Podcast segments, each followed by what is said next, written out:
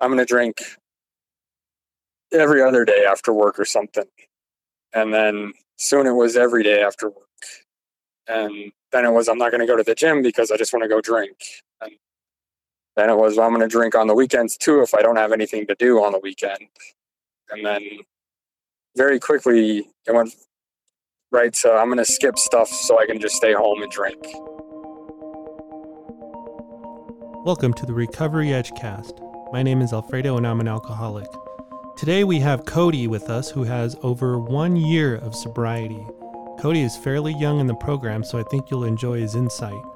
So without any further delay, let's get started. Hey Cody, thanks for joining us today. Thanks for having me. Yeah, why don't you start off by giving us your sobriety date? It's August 24th, 2019. All right, so you have a little over a year now. A little bit. All right, why don't you tell us where your home group is? It's New Hope Group at the Ren Church in Firestone that meets on Friday nights. Nice, nice. And and then uh, tell us a little bit about yourself. Uh, I'm an alcoholic. Yeah, I don't know.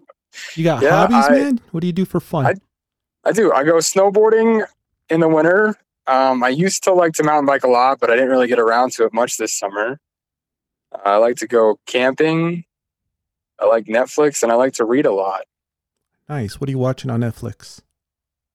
Uh, we just got done watching The Queen's Gambit about the chess prodigy. You like? I did. It was really, for a chess show, it was really interesting. Tell us what your childhood was like. Looking back on it now, it was a good childhood.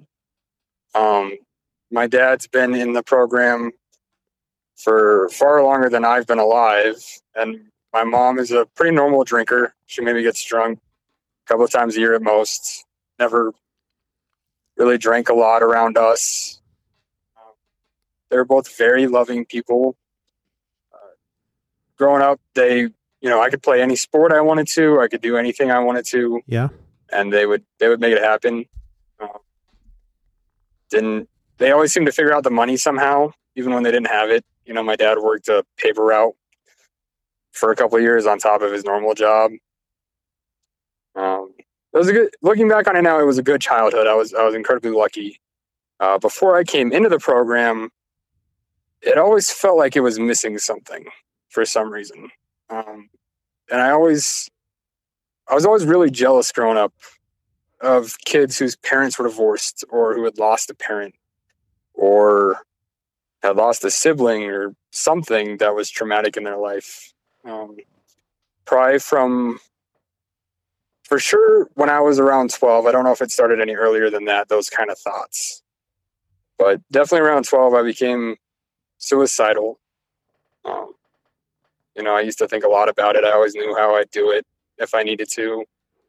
And I thought that if any one of those things, you know, if my parents got divorced or if they did die, then it would make sense to me why I was so sad about things, why I felt so alone, and why it felt like nobody really understood me. Um, I just, you know, I would lay in bed some nights and just cry because it was like, God, like it doesn't make any sense at all why I'm sad. Like I even I knew even then that my I was lucky to have the life that I had, and I couldn't feel it. I could only reason to it. So then, if we fast forward to your first drink, then do you think that your childhood had something to do with the way you were drinking? If you want, you can just fast forward us to, you know, your first drink, um, how old you were when you took it, and then tell us about that day. Yeah, sure. Um, my first drink was when I was 16. I went over to a girlfriend's house to stay the night for the 4th of July. And I had been on and off with this girl. And right before we'd gotten back together this time, I went on a date with another girl who happens to now be my that girlfriend's sister-in-law. Um, their older siblings had been dating. And the girl I was dating at the time was I don't want to speak too ill of her, but she was a little jealous type. You know, she would be really serious and kind of mean about that kind of stuff. and she knew that I had gone on a date with this girl. And anyway, this other girl and her family came over, and I didn't know that beforehand. And when I saw her, I was like, I don't want to be here, and I absolutely will not remember this. And so, like, the decision before I even took my first drink was that I was going to black out. Like, that was, I was like, nope, I don't want to remember this. I don't want to be a part of this. This is going to be awkward. This is going to be fun. So I'm just going to get loaded. Um, and that's that's what happened. Um, it was it was pretty tense between me and that girl I was dating at the time.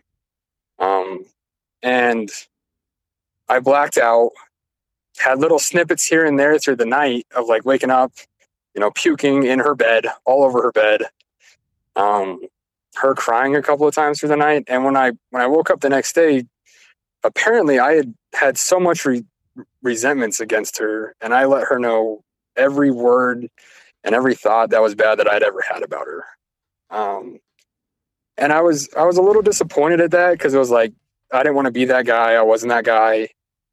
But at the same time, it was great because I didn't remember any of it, and I thought that that was that said that thought that that's what drinking is for for me. Is when you drink, you get blackout, so you don't have to be a part of anything. You can just forget about it and just fast forward through the nights.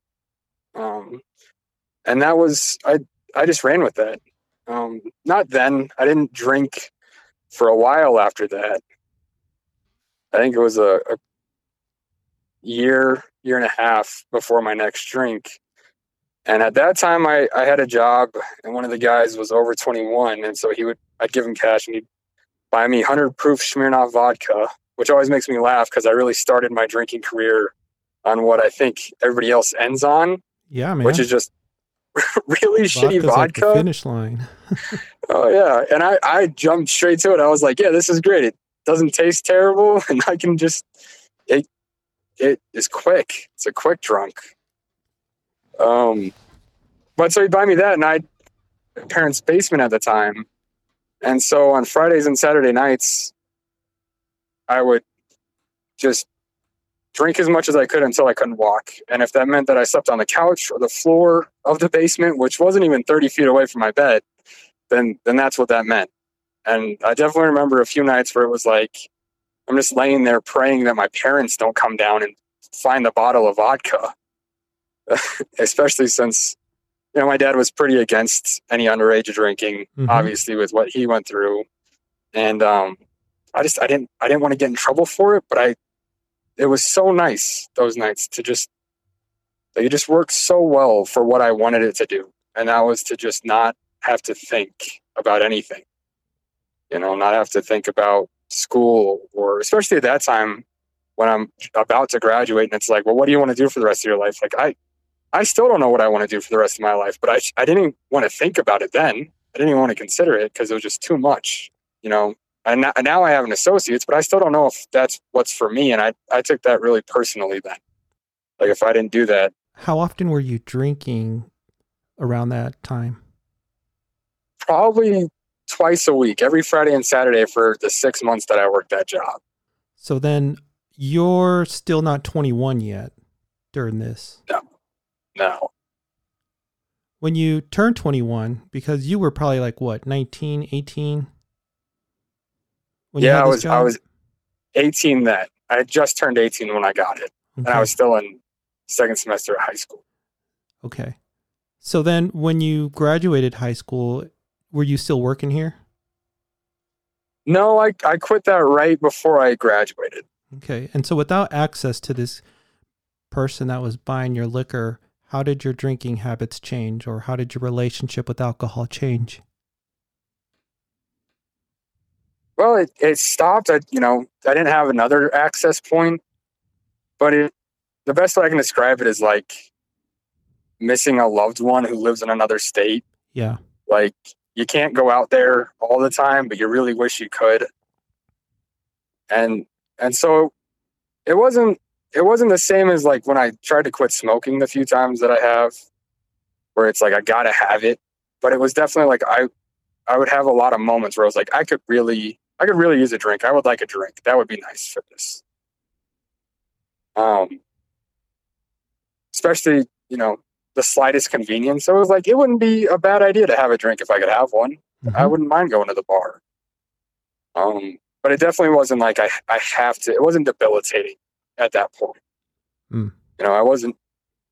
I I wasn't upset that I couldn't have it. I just wish I could. Yeah.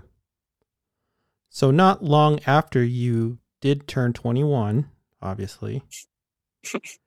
um No. what happened then?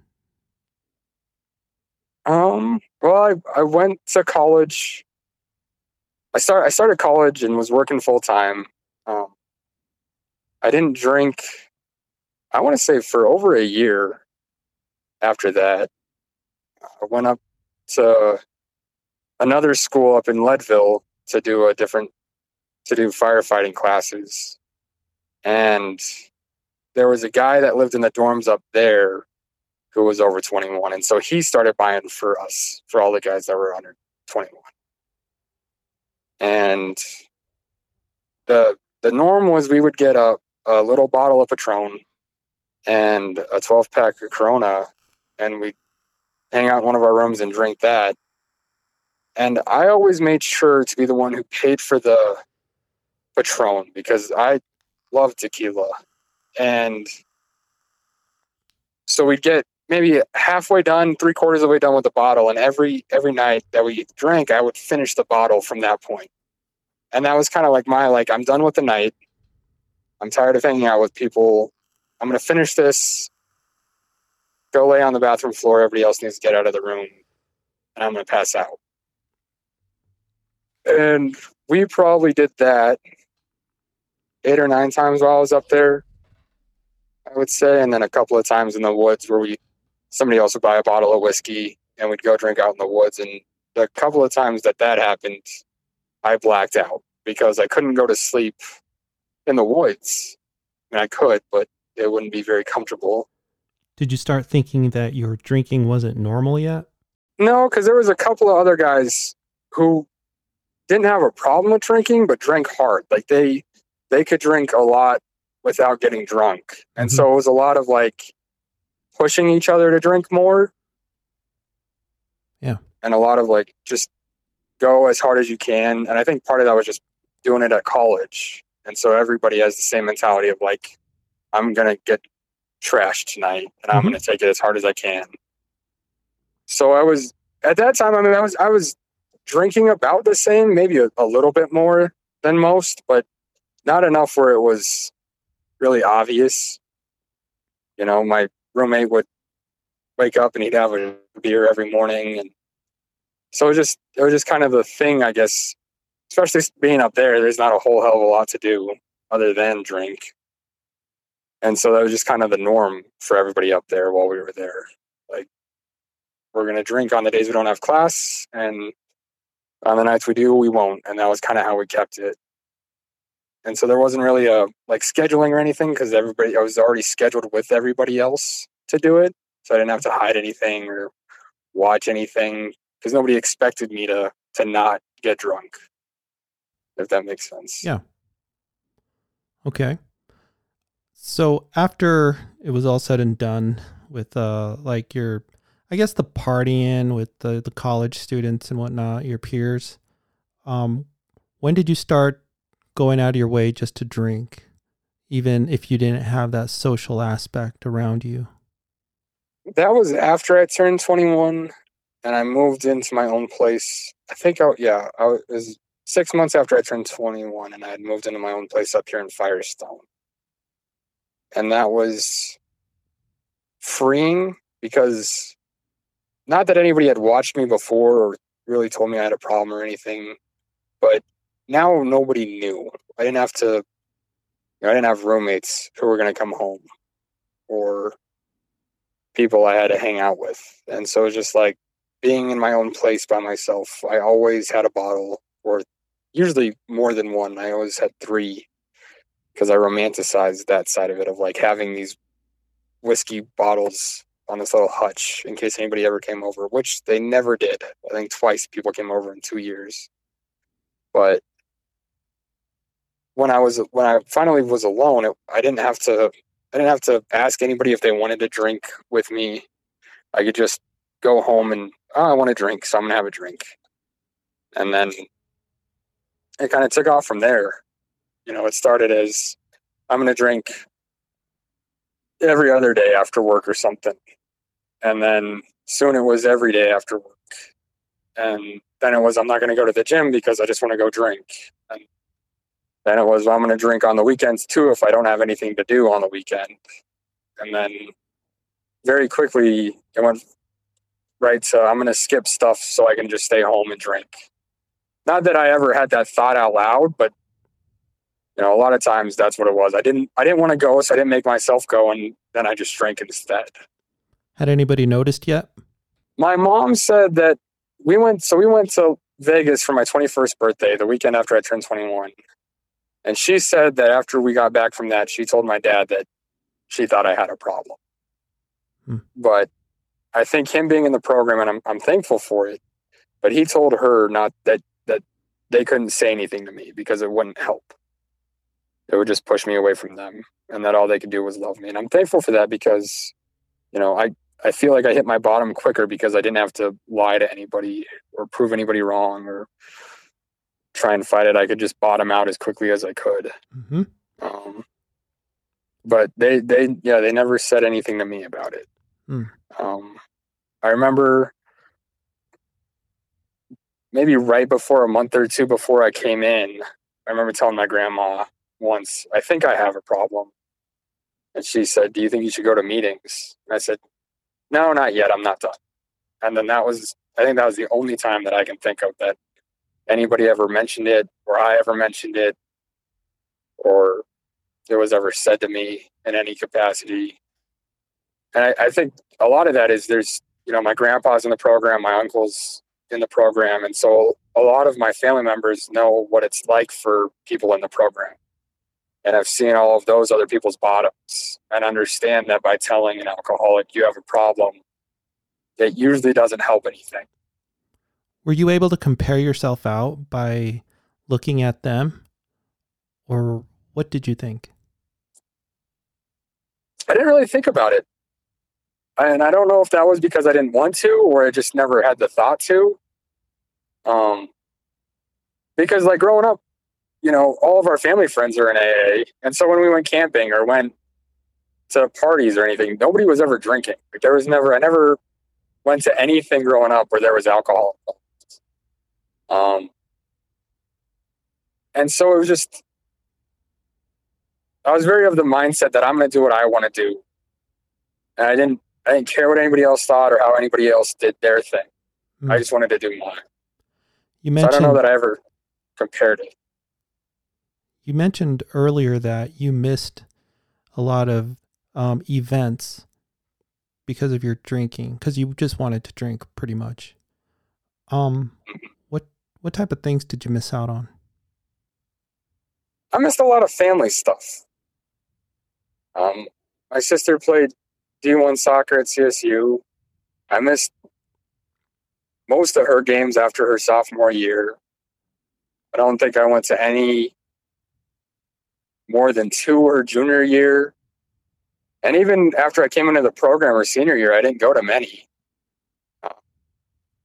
and I, I don't know if it was the alcoholic in me that just didn't want to go, but you know, I, I still, it, it became I don't know if it was a good thing because I was going to meetings instead of drinking, but I missed a lot of that.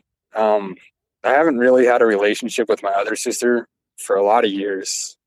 Um, and I stopped, you know, I used to go to my parents' house at least once or twice a week, and that that dropped off almost completely. I don't know if I went up more than more than twice that last year. And those were the times when I went to my sister's soccer game and we went over afterwards. So then, what finally got you into the rooms of AA? Um, my last drunk really sealed it. Um, I went over to a girl's house that I liked to hang out with her, and I took a couple things of a boxed wine with me. And I got there at 4:30, and I I had three glasses in half an hour, and I was I was just drinking it like water, and I don't. There wasn't a reason to it. Like I, it wasn't a hard day. It wasn't a long day. Like I really liked this girl. Even I wanted to impress her, mm-hmm. and it wasn't. I wasn't even drinking to impress her. It wasn't like, well, if I drink a lot, she'll she'll really like me. Then it was just like I. It was like water. Like I was thirsty, and that wine was the only thing I could drink. Um, and then we went down to her neighbor's house in the same apartment complex, and I had a shot of vodka. And all of a sudden, I just like I blacked out. Like that was it. Um, and I had a, a couple little snippets through the night of me just puking everywhere. Uh, and I guess at one point she had driven us to Taco Bell and to the liquor store. And we spent like $75 at the liquor store. I've got no idea on what. Um, I called it a work. And I remember my supervisor saying, Are you sure it's only 9:30? Like you can still go to bed. And I'm sure it was just obvious that I was drunk. Just obvious. And uh I woke up at 4:30. I'd forgotten that I had called out of work. I couldn't find my wallet. I couldn't find my phone, and I only had one thought, and that it was that I was going to die by my 23rd birthday if I didn't stop. And it was, I think it was the first God moment that I've had because it wasn't a thought of like, oh no, like I think I might die or my life might get turned around. It was, it was like God saying, yeah, if you don't stop, you're going to die. Like, that's it. That's all you got. Is you can either stop now and figure it out, or if you don't, you're going to die before you turn 23. And that's your legacy. That's that's your life. Is you died at 23 because you couldn't stop drinking.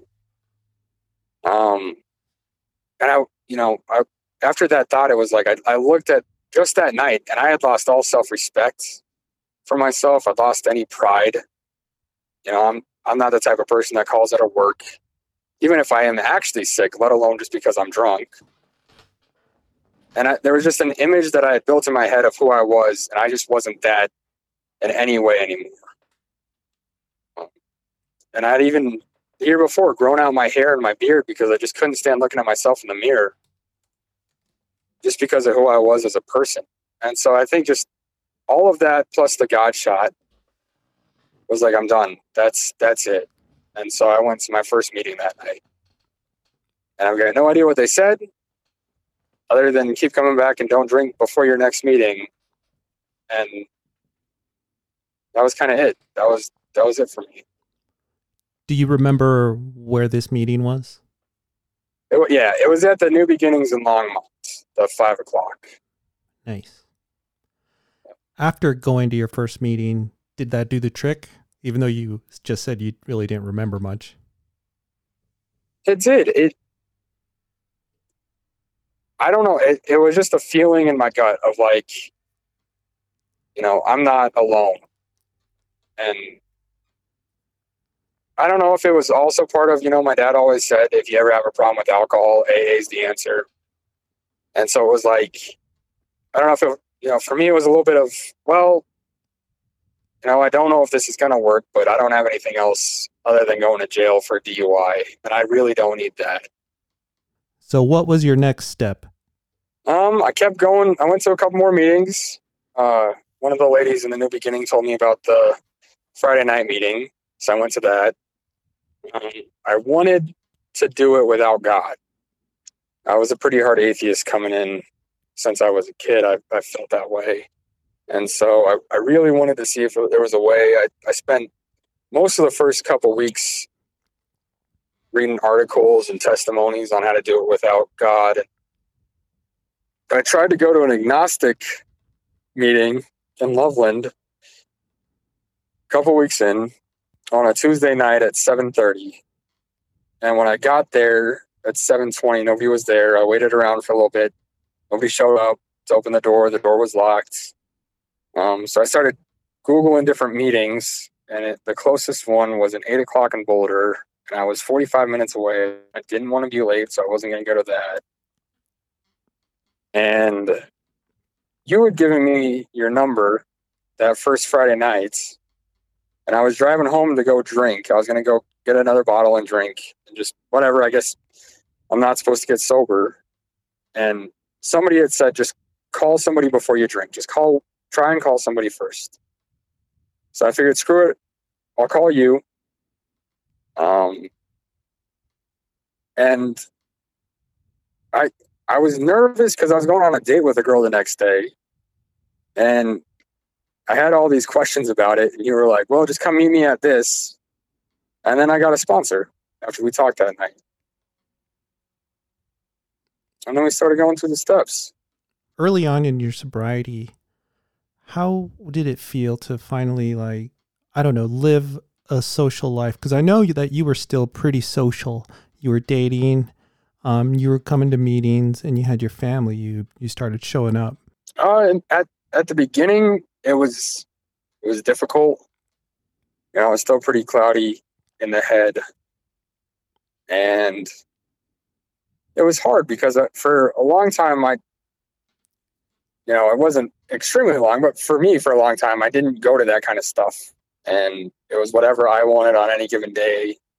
You know, if you got something from me, it was good enough. You would have to accept that. And you should be happy because you got what you got. Um, so it's hard for me to switch that mindset of like, I'm not doing it for me in a sense. I'm doing it because I care about them and they want me there. And that'll make them happy. So it was it was tough at first because I just wasn't I wasn't used to it. I still had that feeling of like I don't want to go do it. I'd rather just sit at home and watch Netflix or play video games. Even if I'm not drinking, you know, I'd rather do that. So it was a little tough. At some point, you had stopped doing it for other people, though, and you started doing this for yourself.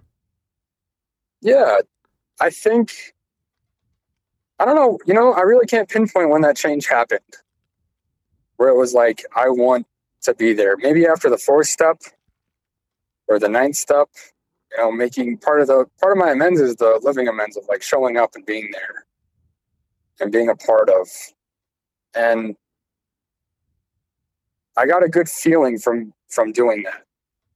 You know, especially when I break it down of like they want me to go to dinner for an hour. It's just an hour. It's not a big deal. There's a lot more than that in a day. Um, once I started to breaking down like that, it, it wasn't so bad to go. And then it it was fun to be around them again.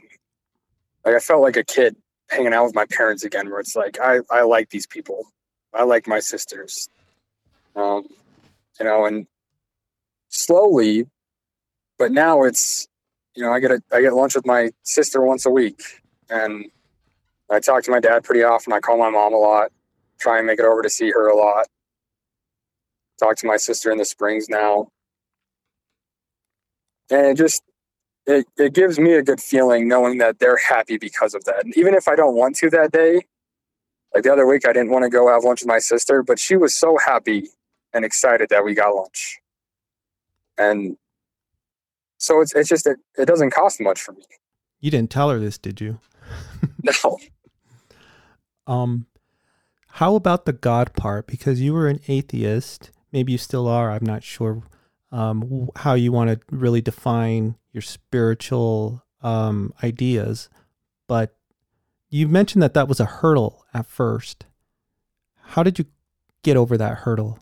Um, a lot of people said that their way didn't work, and that really resonated with me, especially with the God part, because it was like, you know, my life just didn't work, and I was so desperate coming in. It was like I, I, I was tired of being tired and being upset, sad, and everybody said, you know, just try it for a year and you can have your misery back. And so it was kind of one of those things where it was like, screw it. I'm going to meetings, and especially with most of the meetings being God related and having God, I was like, I don't want to be pissed off that they're talking about God during meetings because that's not what I'm there for. So I was like, I'll just try it, do it, accept it. And if I still am not feeling it in a year, I can go back and try it a different way, I guess. Um, and a, a big part of it was you and the way that you had me come up with my own higher power.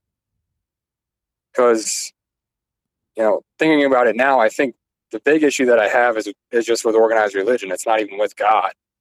or that there isn't a God. It's just I don't like organized any organized religion because it's just I don't know. Feels like they're trying to. It's man trying to say God's word, and it it just doesn't compute in my head because I can't say God's word, so I don't think anybody else should. And so you having me just pick my own higher power and just framing it that way of like, well, figure out what you want in one. Um, it worked for me. You know, the, the God of my understanding is a old guy who sits on a bench and watches traffic go by, and he'll let me get in a car accident all day long. But if I stop and ask him, hey, you know, if I do this, is it going to work out? He'll let me know, yes or no. You know, is this your will for me? Yes or no? And he'll let me know that and show me that. And I found that to be true for the last year. And so thinking it like that and keeping that image in my head when I talk to him helps me get past my own biases and a little bit of resentments towards religion and towards their God. Um, because that's the kind of life that I want to live, where it's like I, I will watch somebody get in a car wreck, but if they just ask for help, I'll help them. You know? How would you describe your life today? What's it like now? It's good. I would describe it as good. Um, some days are a lot better than I can handle. I've noticed where it's like everything's just going so well. That little part in my brain that's still that little alcoholic part is still like it's you're gonna lose it. It's all gonna go to shit, and that kind of freaks me out sometimes. But it's you know I I'm at a point that I never thought I would be. Like if you would ask me to what what was the next year of my life going to look like, I wouldn't have said, you know, well I'm going to be moving in with a girl who I'm really serious with. Um, the people at work, everybody really likes me, even the people that I don't like. They'd have me training new people. I'd be having a good time with my parents, going to lunch with my sister every week. Um, it's good. It's all really good. It's all simple. And I think that that's something that I need in my life is just the simplicity of it. So thinking back, what piece of advice would you give yourself in that first month? Just keep going. Even if it's not a good day, especially if it's not a good day, go to a meeting, call somebody, um, take it one second at a time. And when I'm when you're worried about God, just tell yourself it's not your problem. You know, it's his problem. And that that seems to really help. You're still pretty young. What's that like to be at your age and to be here in AA? Um I know you're not the only one, but you're certainly younger than I am. I didn't get my act together as early as you did. So maybe I'm a little jealous. But what's that like? It's weird. I was thinking about this last night. I talked to a couple of guys in the program and I realized that, you know, I'm calling or they're calling me these guys that are 40 plus. And I just never would have thought that I'd be calling guys who are 40 years old talking about God and fishing. Um, you know, I get a lot of, I thought coming in, I had a little bit of worry that people were going to tell me, you know, well, I spilled more than you drank. And, and those kind of comments, just like, you're too young to be here. You don't have a problem.